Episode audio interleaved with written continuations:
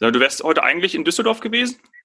Ja, normalerweise ja, aber das hat sich kurzfristig äh, geändert, abgesagt worden, eine Veranstaltung und deswegen, ja, bin ich eigentlich glücklich, dass ich zu Hause in Budapest sein darf, weil ich bin jetzt doch äh, in den letzten Wochen und auch in den nächsten Wochen sehr viel unterwegs und deswegen, wie gesagt, auch wenn das Wetter nicht schön ist, es ist auf jeden Fall schön zu Hause zu sein. ja, cool. Ja, dann starten wir los.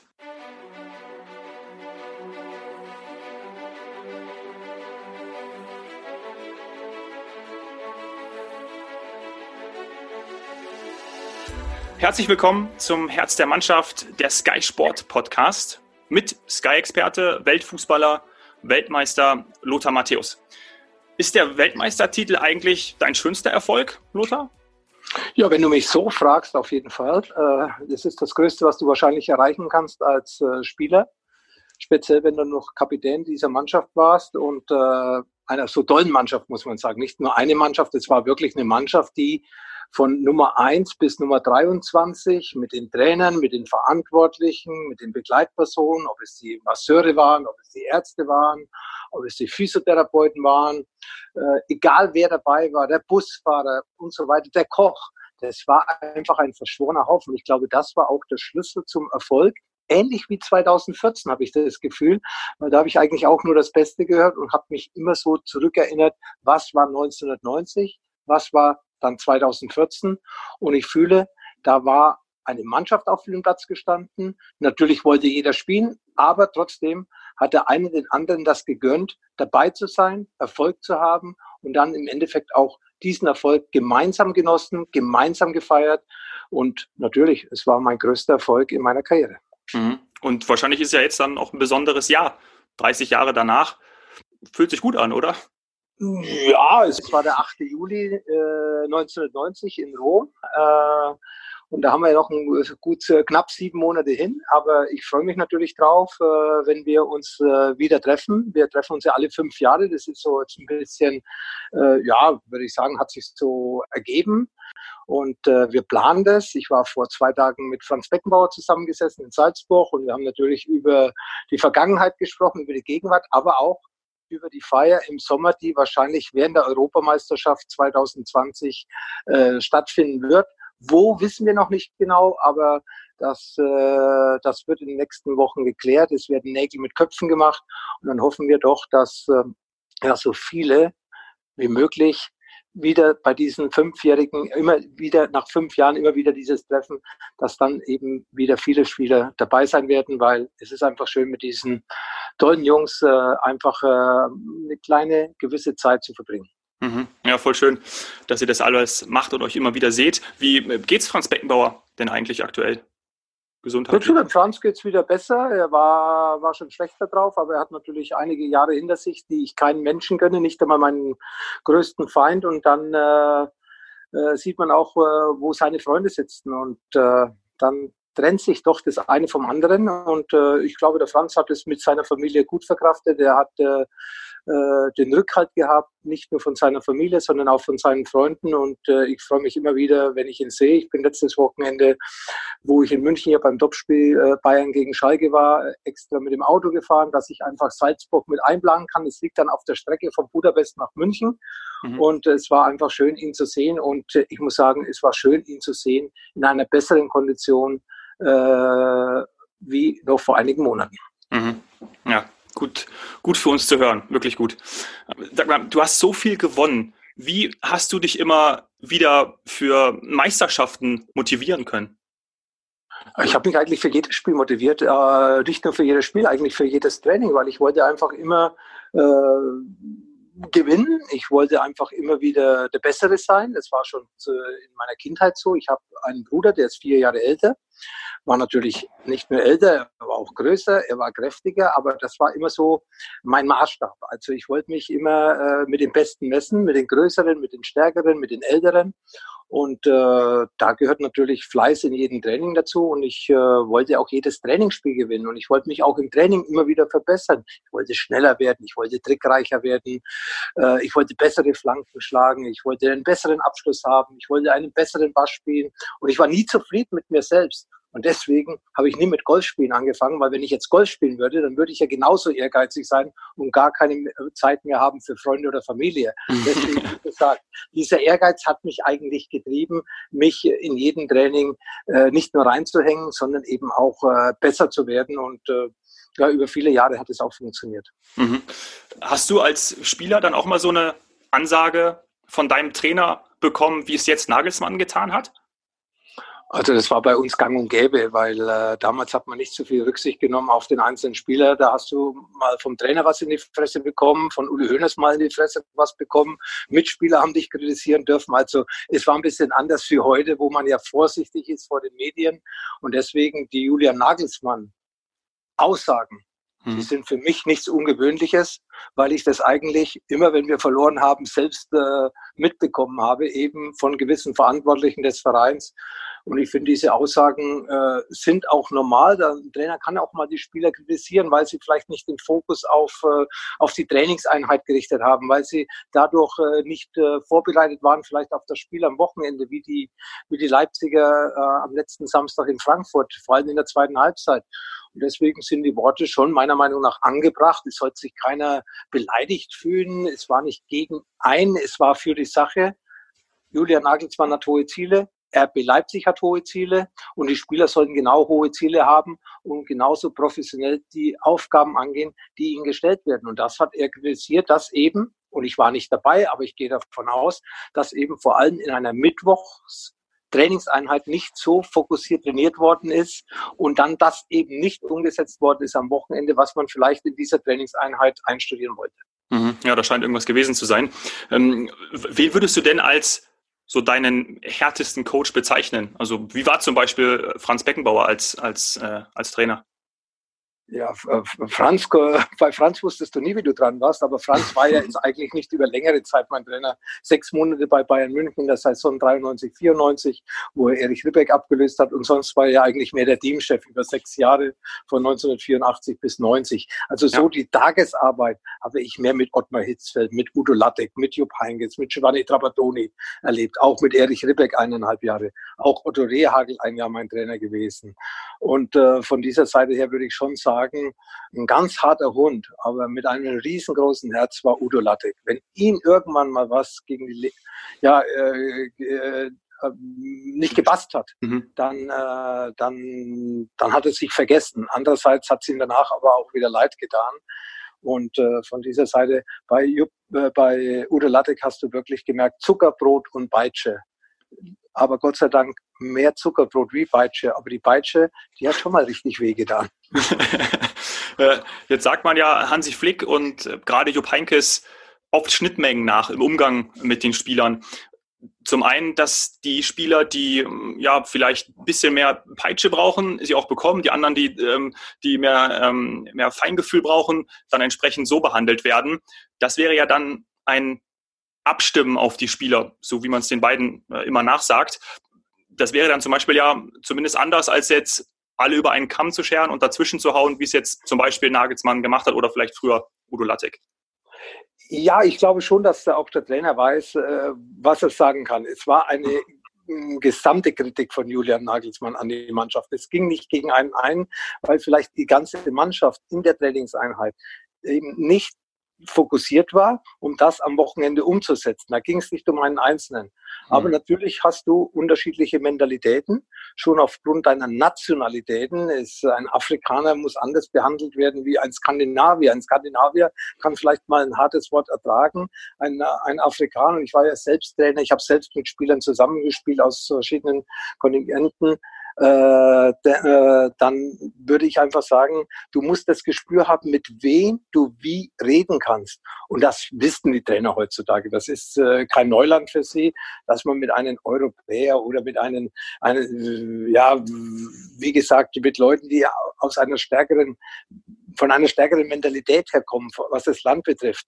Vielleicht einfacher zu reden ist, härter mal zu reden ist, wie mit jemandem, wo du weißt, ich muss Rücksicht nehmen. Er hat seine Familie nicht dabei. Er kommt aus einem, aus Afrika. Er kommt aus Südamerika. Mhm. Äh, das sind so gewisse Dinge, die ein Trainer verstehen muss. Und Hansi Flick äh, macht es ja sensationell in den letzten Monaten beim FC Bayern. Er weiß genau, wie er mit den Spielern zu reden hat. Aber das hat er nicht jetzt erst in den letzten sechs Monaten gelernt, sondern das hat er sich angeeignet als Co-Trainer bei Jogi Löw. Er war ja immer das Bindeglied zwischen der Mannschaft, zwischen den Spielern und den Trainer. Und äh, er ist ja auf die Spieler zugegangen. Und deswegen verstehe ich auch, hier wird ein Manuel Neuer gestützt.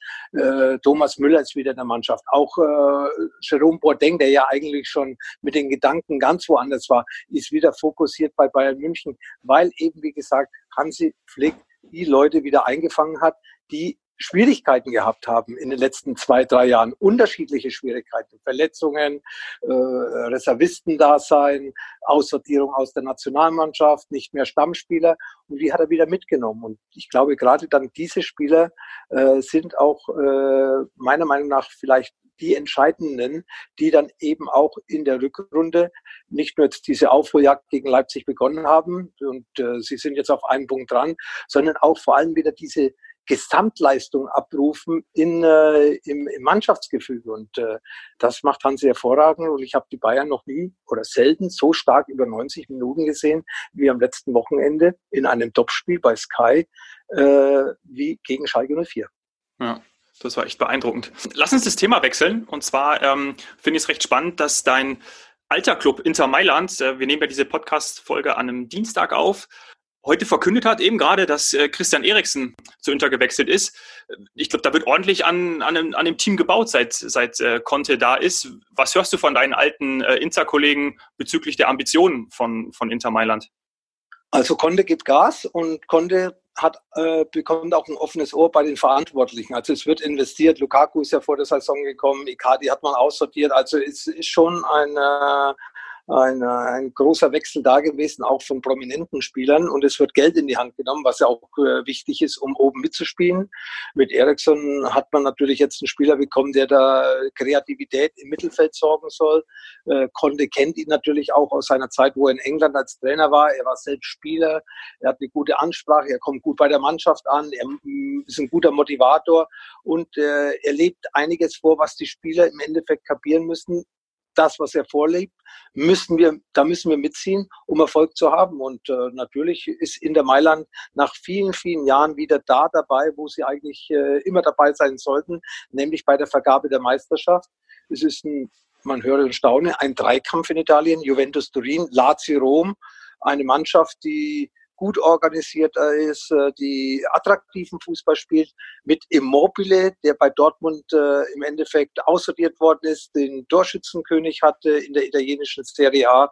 Äh, das ist ein Dreikampf und in der Mailand mischt mit und wollen natürlich jetzt auch mit diesem Transfer zeigen, hey, wir wollen auch in dieser Saison noch den einen oder anderen Punkt oder die eine oder andere Qualität mehr haben oder die eine oder andere Option mehr haben, um wirklich Juventus nach vielen, vielen Jahren äh, zu entthronen.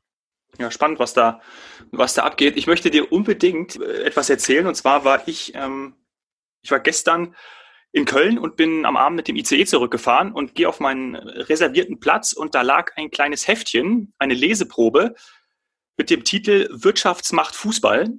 Dieter Hintermeier ist der Autor. Das Buch kommt im April 2020 raus. Ich habe es hier bei mir, diese kleine Leseprobe. Habe ich mir natürlich angeschaut, durchgelesen und da stand unter anderem drin, dass Maradona 1982 von Boca Juniors nach Barcelona für die Topsumme von umgerechnet 8 Millionen Euro gewechselt ist und danach äh, 1984 für 12 Millionen Euro zum SSC Neapel.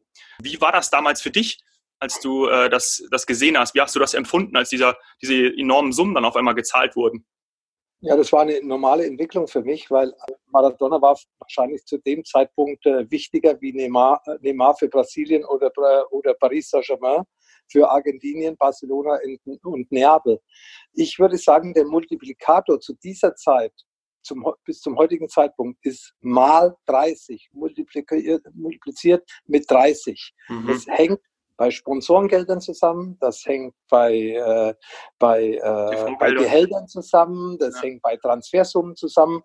Und ich würde sagen, für einen Maradona beziehungsweise auch für einen Messi oder Ronaldo unter normalen Umständen äh, würde man heute auch 300 Millionen bezahlen. Und deswegen haben mich die 10 Millionen damals nicht erschreckt, die Entwicklung nicht erschreckt, weil es ist ja auch 30 Mal mehr Geld da. Bayern München hatte zum dem Zeitpunkt 1985, also wir reden eigentlich von den gleichen Jahren, wie du jetzt gesprochen hast, 10.000 Mitglieder. Jetzt haben sie fast 300.000 Mitglieder. Ich mhm. weiß, was ich damals verdient habe beim FC Bayern. Heute verdienen die Spieler 30 Mal mehr. Und die Sponsoren, ich weiß, was Commodore damals als Hauptsponsor, als Trikotsponsor bezahlt hat an FC Bayern München. Commodore hat 1,2 Millionen D-Mark bezahlt. Ja, jetzt zahlen die Sponsoren 30 und 40 Millionen Euro. Also alles kannst du multiplizieren mit 30, dann kommst du bei den Ablösesummen hin, dann kommst du bei den Mitgliedern hin, dann kommst du bei den Sponsoren hin und dann kommst du auch bei den Gehältern hin. Also das ist so ein bisschen der, ja, der, der, der, der Weg gewesen, den der Fußball genommen hat. Und äh, das schockt mich nicht. Das Geld ist da und wenn das Geld investiert wird, gut, äh, habe ich auch nichts dagegen, wenn ein Spieler diese Summen verdient, beziehungsweise wenn die Summen in Nachwuchsleistungszentrum äh, gesteckt werden, in Verbesserungen in der Infrastruktur. Dafür ist es äh, mittlerweile ein, ein, ein großes Business, ein Business, das äh, sehr viel Geld in Bewegung setzt. Und dafür sind auch dementsprechend mittlerweile äh, nicht nur ein Präsident und Manager verantwortlich, sondern da sind Spezialisten an Werk, die eben auch äh, wissen, wie man das Geld anlegt, wie man damit umgeht und wie man, äh, wie man einen Verein finanziert und Karl-Heinz Rummelberg übrigens auch äh, 1984, wie er von Bayern München zu Inter Mailand gewechselt ist, hat er auch über 10 Millionen Euro gekostet. Also nicht nur Maradona hat einen zweistelligen äh, Millionenbetrag als Ablöse gekostet, sondern auch Karl-Heinz Rummenigge. Ich bin äh, 1988 dann für 8 Millionen gegangen. Ja, war eigentlich ein Schnäppchen, würde ich dann sagen, wenn vier Jahre vorher äh, so viel Geld bezahlt worden ist für, äh, für die jeweiligen Spieler. Aber die Spieler haben es auch zurückgegeben mit Leistungen, mit Toren wo dann dazu beigetragen haben, Titel zu gewinnen. Und deswegen war es auch damals schon gut investiertes Geld, ähnlich wie man heute Spieler mit 100, 200, 300 Millionen vielleicht äh, verpflichtet. Ähm, das sind eben dann auch die Spieler, die auf hohem Niveau den Unterschied ausmachen. Und deswegen äh, bin ich auch keinen Lewandowski neidisch, wenn er 20, 25 Millionen verdient. Von mir aus kann er auch 30 verdienen, wenn er so netzt wie in dieser Saison, wenn er so eine Persönlichkeit auf dem Platz ist, wenn er für die Mannschaft arbeitet. Da bin ich keinen neidisch. Hm. Stimmt es, dass du, als du bei, bei Gladbach gewesen bist, mal ein Angebot von Juventus Turin ausgeschlagen hast? Ich habe von einigen Vereinen äh, Angebote ausgeschlagen. Natürlich, mein erstes war wirklich 1980, 81 von Juventus Turin. Ich hätte das 20-fache verdienen können, was ich bei Borussia Mönchengladbach verdient habe. Habe es ausgeschlagen, weil ich mich mit 19 einfach noch nicht so reif gefühlt habe, auf einmal nach einer Bundesliga-Saison nach Italien zu wechseln in, in, so, in so eine Liga, die man eigentlich dann eben auch nur aus der Entfernung kannte auch anschließend lukrative Angebote ausgeschlagen von SSC Neapel. Maradona wollte mich unbedingt in seiner Mannschaft haben, 86 nach der Weltmeisterschaft. AC Mailand hat äh, bei mir angefragt, äh, es war glaube ich auch 1986, äh, lukrative Angebote, ganz sicher mit einem höheren Verdienst wie beim FC Bayern. Aber ich habe mich einfach nicht sicher gefühlt, äh, zu dieser Zeit zu wechseln und deswegen hat es dann auch bis 88 gedauert, bis ich äh, dann mich entschlossen habe, doch mal irgendwann den Schritt zu machen, ins Ausland zu wechseln. Und ich glaube, es war der richtige Schritt, dass ich damals für vier Jahre bei Inter Mailand gespielt habe. Mhm. Naja, und wir schauen mal, was jetzt noch passiert. In Deutschland ist das Transferfenster ja noch offen bis Freitag, 31. Januar und wir werden es erfahren. Deadline Day, äh, Sky Sport News HD wird wieder komplett gelb eingefärbt sein. So, es ist die zweite Folge und äh, ihr habt uns schon so viele Nachrichten mit Fragen geschickt. Es ist fantastisch. Danke dafür. Ich lese mal ein paar vor, weil da sind wirklich ein paar spannende dabei, Lothar. Zum Beispiel fragt Philipp auf Instagram, der hat geschrieben, was du von Florian Kofeld hältst, beziehungsweise was du Florian Kofeld raten würdest, um wieder mehr Selbstvertrauen in die Mannschaft zu bekommen, weil das Potenzial doch da sei. Ja, Florian ist ein super Trainer. Ich äh, habe ihn auch gerne bei uns bei Sky äh, bei den Topspielen immer am Tisch, weil äh, er ist einer, der gerade heraus ist, äh, der freundlich ist, der offen ist, der, der ein Fußballfachmann ist. Und natürlich äh, kannst du nicht immer nur auf Folge 7 schwimmen, sondern du irgendwann äh, wann, fällst du auch mal mit deiner Mannschaft in ein Loch. Er muss Ruhe bewahren, er ist engagiert, er ist äh, fokussiert, er ist überzeugt von seiner Mannschaft. Und das muss er jetzt eben auch äh, in den Köpfen reinbringen, weil die Mannschaft hat ganz sicher mehr Potenzial, wie der jetzige Tabellenplatz aussagt. Mhm. Die Bremer spielen am Samstag in Augsburg. Ja, das könnte, könnte spannend werden. Ich glaub, ja, das ist ganz wichtige, ganz wichtiges Spiel. Die Augsburger haben ja vielleicht ein paar Punkte mehr auf dem Konto, wie sie vielleicht geglaubt haben zu diesem Zeitpunkt. Bremen hat ein bisschen weniger. Deswegen steht natürlich Werder Bremen weitaus mehr unter Druck wie der FC Augsburg. Mhm. Ich schaue gerade parallel. Augsburg ist Zwölfter, sechs Punkte vor Bremen, die auf dem 16. sind. Ja, wichtiges Spiel. Ja, eine Niederlage würde für Augsburg schon ein gutes Polster bedeuten, was äh, den Abstiegskampf bedeutet, äh, betrifft. Ja, ja. Nächste Frage. Josh oder, oder Josh fragt dich nach deiner Einschätzung zu Suat Serda. Ja, ein Mannschaftsspieler, guter Spieler, ähm, arbeitet gut, ist so ein Box-zu-Box-Spieler, sehr torgefährlich, sieben Tore in dieser Saison gemacht. Letztes Wochenende gegen Bayern München gar nicht gesehen auf dem Platz. Da sind eben die Sachen, die zu einem ganz großen fehlen, aber er ist auf einem guten Weg, er ist noch jung, äh, hat Erfahrungen, auch internationale Erfahrungen mit der Nationalmannschaft, auch U21 gesammelt hofft natürlich auch bei Schalke den nächsten Schritt zu machen, um international im nächsten Jahr zu spielen. Ganz sicher ein sehr guter Einkauf. Am Anfang, am Anfang hat man sich vielleicht gewundert, dass er so 11, 12 Millionen Ablöse äh, gekostet hat, aber die hat er mittlerweile zurückbezahlt mit guten Leistungen, mit einigen entscheidenden Toren. Und deswegen glaube ich auch, dass er auch äh, für die deutsche Nationalmannschaft, nicht nur für Schalke, vielleicht in den nächsten Jahren ein wichtiger Spieler werden kann. Mhm. Der wird sich auch schon über diese Einschätzung freuen. Ähm, eine geht noch. Warte mal. Hier, die ist gut. Julia fragt, in welchem Stadion brauchst du am längsten vom Spielfeldrand am Skytisch unten bis hoch auf den äh, Kommentatorenplatz? Das ist eine, äh, Julia, das ist eine interessante Frage, aber einfach für mich zu beantworten. Das ist das Berliner Olympiastadion. Das ist nämlich schon ein halber Marathon, bis man da oben ist. Weil das ist erstens mal das äh, Stadion, eines der wenigen Profistadien, die noch eine Laufbahn haben. Dann hat es natürlich auch fast 80.000 Sitzplätze. Das heißt, man muss ja ganz nach oben kommen. Und das ist schon ein sehr, sehr langer Weg. Also der Weg ist aber klar beschrieben. Es gibt ja auch Stadien, wo man so ein bisschen äh, wie ein Labyrinth in, durchs Innenleben des Stadions laufen muss. Und das ist äh, in Leverkusen, obwohl das ein kleines Stadion ist, ganz häufig sehr schwierig, den, den, Weg zu finden, weil man ist ja nicht jede Woche da und mhm. irgendwann vergisst mal wieder was und dann schickt dich die Hostess auch noch in die falsche Richtung. Also ich würde sagen, der längste Weg ist in Berlin, der komplizierteste Weg und da eine Bitte an Rudi Völler, besser beschreiben bitte den Weg zur Pressetribüne, ist in Leverkusen. und dann wirst du wahrscheinlich auch noch auf deinem Weg das ein oder andere Mal in so einen Pläuschchen verfangen, ne? wenn die dich dann sehen und dann möchten sie mit dir noch kurz sprechen und du musst dann aber hoch auf den Co-Kommentorenplatz. Und das ist immer gut. Wenn ich was zu arbeiten habe, habe ich zumindest eine Ausrede, die die Fans auch verstehen. Hey, ich muss zum Arbeiten hoch oder ich muss wieder runter zum Tisch. Also ich, ich habe da Arbeiten während des Spiels auf dem Kommandatorenplatz, äh, vor, nach dem Spiel in der Pause unten auf dem Platz. Also Fans, habt Verständnis, dass ich arbeiten muss und das akzeptieren sie auch. Also dann kommen keine blöden Kommentare, wie es ab und zu schon auf der Straße mal das eine oder andere Mal der Fall ist. Ja, okay.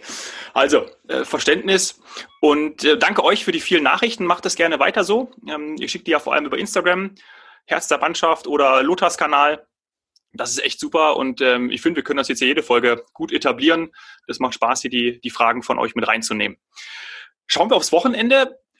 Bremen, Augsburg haben wir schon angesprochen. Du bist bei Leipzig gegen Gladbach. Das ist das Topspiel am, am Samstag. Was erhoffst du dir von dem Spiel?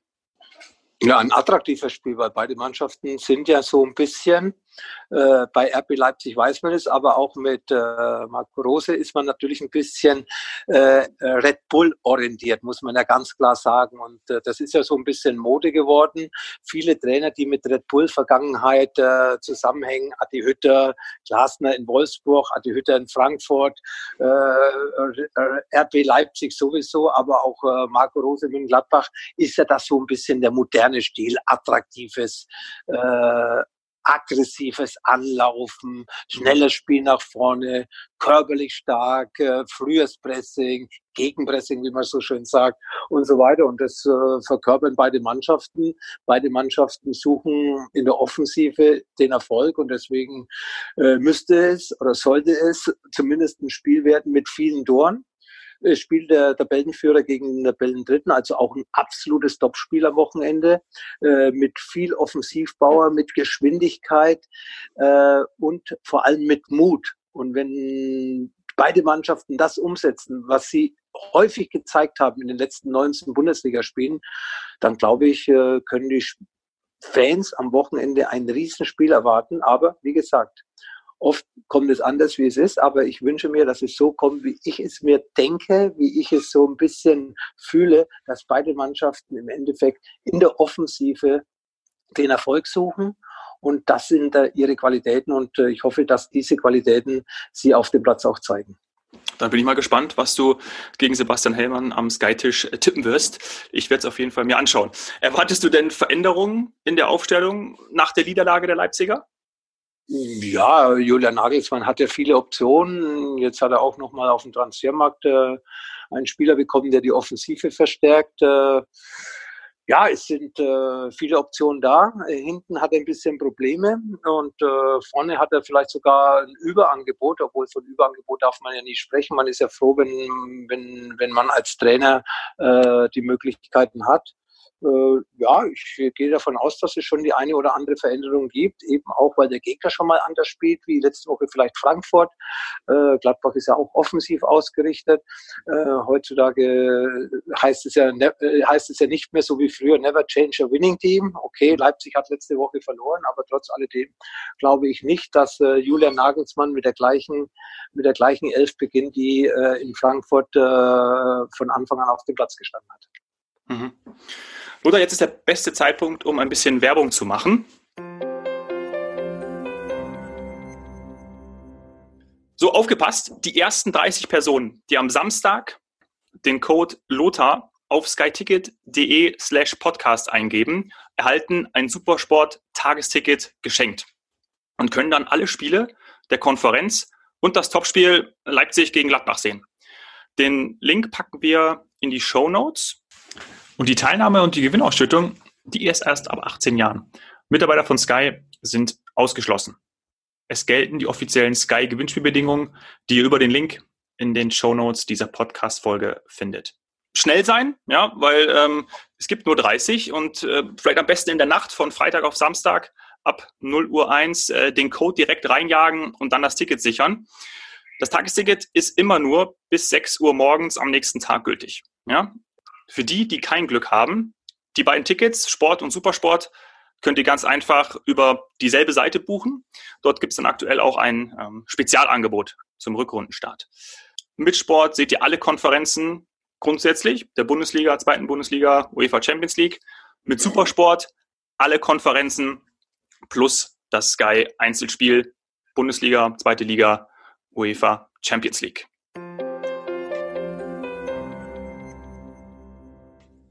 Bist du eigentlich ein Konferenzgucker oder lieber Einzelspiel, Lothar? Das kommt immer darauf an, welche Einzelspiele dann eben auch stattfinden. Äh, grundsätzlich äh, versuche ich immer auf ein ganz großes, interessantes Spiel zu gucken. Natürlich, äh, ich glaube, viele Fans äh, denken da genauso wie ich. Wenn Samstagnachmittag zum Beispiel Bayern München gegen Dortmund spielen wird, dann äh, gucken sich die meisten, auch die Fans vielleicht anderer Clubs, dieses Spiel an. Der neutrale Fan sowieso. Andere sagen sich natürlich auch eins, hey, wir wollen alle Highlights sehen, uns interessieren nicht 90 Minuten. Ich sage ich mal, als Experte oder als ein kleiner Fachmann möchte natürlich auch sehen, was läuft da, welche Taktik wird gespielt, wie versucht man den Gegner zu überraschen. Und äh, deswegen muss man dann auch mal ein ganzes Spiel angucken. Natürlich, wenn jetzt nicht so die interessanten Spiele dabei sind, dann gucke ich mir auch mal auch bei der Champions League die Konferenz an. Äh, wenn jetzt nicht äh, große, wenn jetzt nicht große deutsche Mannschaften vertreten sind oder unwichtigere Spiele sind oder vielleicht schon Spiele, die dann entschieden sind. Das ist ja ganz gut, auch bei Sky, dass ich dann sagen kann, wenn Bayern München 3-0 führt gegen irgendjemanden äh, in der Champions League, dann schaue ich mir nicht mehr das ganze Spiel an, weil das Spiel ist dann gelaufen, dann schalte ich wieder um auf die Konferenz. Und das sind halt die Vorteile und das muss jeder individuell entscheiden. Wenn ein geiles Spiel dran ist, dann schaue ich natürlich äh, das Einzelspiel an. Wenn mich jetzt ein Spiel, ein Spiel oder wenn mich äh, kein Spiel so anspricht an dem Wochenende oder während der Woche bei Champions League, dann schaue ich mir die Konferenz an. Mhm. Hoffenheim spielt am Wochenende äh, zu Hause gegen Leverkusen. Das könnte auch richtig, richtig cool werden. Ja, zwei Mannschaften, die offensiv ausgerichtet sind, äh, haben wir beide holländische Trainer. Also wir wissen ja den holländischen Fußball zu schätzen und äh, wir respektieren und akzeptieren ihn auch mit seiner, mit seinen, äh, mit seinem Spielstil. Und äh, diese beiden Trainer haben natürlich auch das auf ihre Mannschaften übertragen. Und äh, ich könnte mir schon vorstellen, dass äh, da, äh, sagen wir mal, attraktive Fußball in Hoffenheim am kommenden Wochenende gespielt wird, weil beide Mannschaften stehen ja auch, sagen wir mal, ein bisschen unter Druck. Sie sind zwar nicht abstiegsgefährdet, aber jeder hat ja ein bisschen höhere Ziele. Die einen wollen in die Champions League, Leverkusen. Hoffenheim möchte sich international qualifizieren. Und das ist dann schon für beide so ein kleines Schlüsselspiel, weil der Sieger ja, kann seine Ziele erreichen, der Verlierer bekommt wieder einen Rückschlag und deswegen sind beide Mannschaften schon, sagen wir mal, ein bisschen unter Druck. Unentschieden wird wahrscheinlich wieder keinen weiterhelfen. Heutzutage in der Bundesliga muss man gewinnen, um große Ziele zu erreichen. Hat ja auch Julian Nagelsmann am letzten Wochenende gesagt. Und äh, deswegen ist das ganz sicher ein Spiel, das äh, sehr interessant für den, äh, für den Fußballfan werden kann. Mhm, vor allem auch schon mit dem Vorausblick auf den darauffolgenden Spieltag, weil da ja äh, unter anderem äh, Leipzig gegen, ähm, gegen München spielt, ja, in, in, ähm, in München an dem Sonntag. Und das Topspiel ist Leverkusen gegen Dortmund. Und ähm, sind immer diese Spielereien, sind die überhaupt beim Spieler drin? Weil wenn man natürlich Nein. haben, Nein, gar nicht drin, oder? Dominik, nein, absolut nicht. Die Dortmunder konzentrieren sich jetzt auf Union Berlin und denken noch gar nicht an Leverkusen. Äh, äh, dazwischen ist ja dann auch noch für einige Mannschaften Pokal, äh, hm. Pokalwoche. Und die Leverkusener denken auch in Hoffenheim noch nicht an Dortmund. Aber schön, dass das du gesagt hast die vier Mannschaften, die uns dieses Jahr von Anfang an in der Champions League vertreten haben, Leverkusen ist ja ausgeschieden, spielen am nächsten Wochenende gegeneinander, Leipzig in München, äh, Leverkusen gegen Dortmund. Ich glaube, das ist das, was ich vorher gesagt habe. Da hätte ich sogar Schwierigkeiten, aber es ist ja schön, dass äh, das eine Spiel am Abend stattfindet und das andere erst am Sonntag. Da, wenn die beiden zum Beispiel gleichzeitig spielen würde, dann hätte ich Probleme, äh, mich für ein Einzelspiel zu entscheiden, ja. weil ich ja beide Spiele irgendwie geil und interessant finde. Also ähm, deswegen wunderschön, Samstagabend, und das sage ich dir jetzt mal und den, Fans, äh, und den äh, Zuhörern natürlich auch, Samstagabend bin ich in Leverkusen und am Sonntagabend bin ich das erste Mal mit meinem Sohn gemeinsam im Fußballstadion, der ist jetzt fünf Jahre alt, und schaue mir Bayern München gegen Leipzig an. Uh, das wird. Äh, hast du dir das richtige Spiel für ihn ausgesucht? Ja, wenn, dann soll er auch ganz oben in die Schublade reinlangen dürfen und darf sich dieses Spiel mit mir angucken. Ich hoffe nur, dass er 90 Minuten ruhig sitzen bleibt. Er darf natürlich euphorisch sein, aber er soll nicht sagen, Papa, das langweilt mich, ich möchte nach Hause gehen. Das würde mir natürlich nicht so entgegenkommen, aber damit muss ich, bin ich vorbereitet. Ich rechne damit, er ist fünf Jahre. Man kann nicht erwarten, dass er dann bis zum Schluss äh, im Stadion bleibt, aber ich mache es ihm so schmackhaft wie möglich. Und vielleicht steht es ja schon schon 3-0 für eine Mannschaft. ja. das, das hoffe ich jetzt wieder nicht weil ich möchte ja Spannung bis zur letzten Minute haben. Und äh, wenn es dann häufig wie bei Bayern der Fall ist, in der Allianz Arena so nach 30, 35 Minuten steht schon 3-0, 4-0, dann denkst du ja auch, boah, jetzt bist noch eine Stunde hier und da spielen sie dann runter, Ballbesitz 70, 80 Prozent.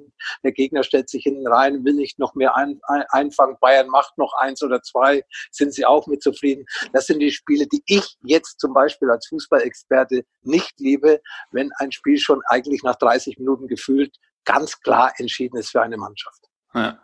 Ich glaube, das will keiner so gut sind.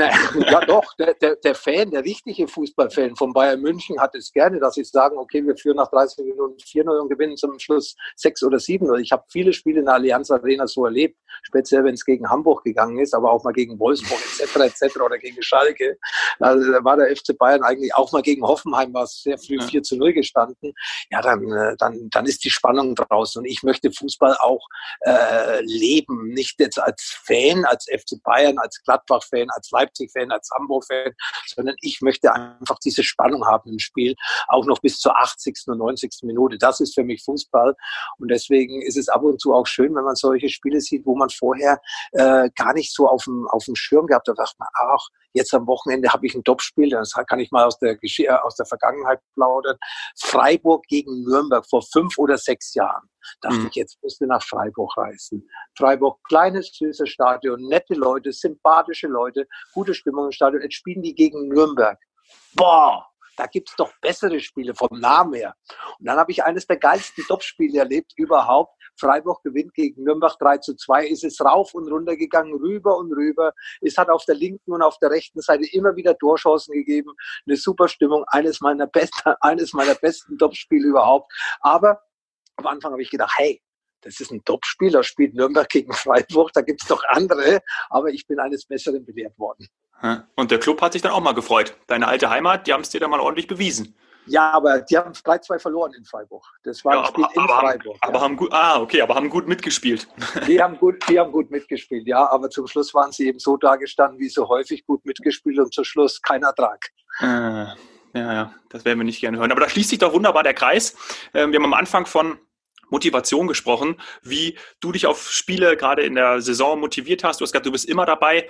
Wenn du jetzt so diese Knallerspiele hast, die jetzt anstehen, gerade wenn Bayern zu Hause gegen Leipzig spielt oder dann auch die Dortmunder gegen Leverkusen, das ist doch einfach für jeden Fußballer nochmal so was ganz Besonderes. Also, dass du wirklich denkst, okay, das ist dann wahrscheinlich doch nochmal was anderes, als jetzt, wenn du natürlich gegen Nürnberg oder Freiburg spielst.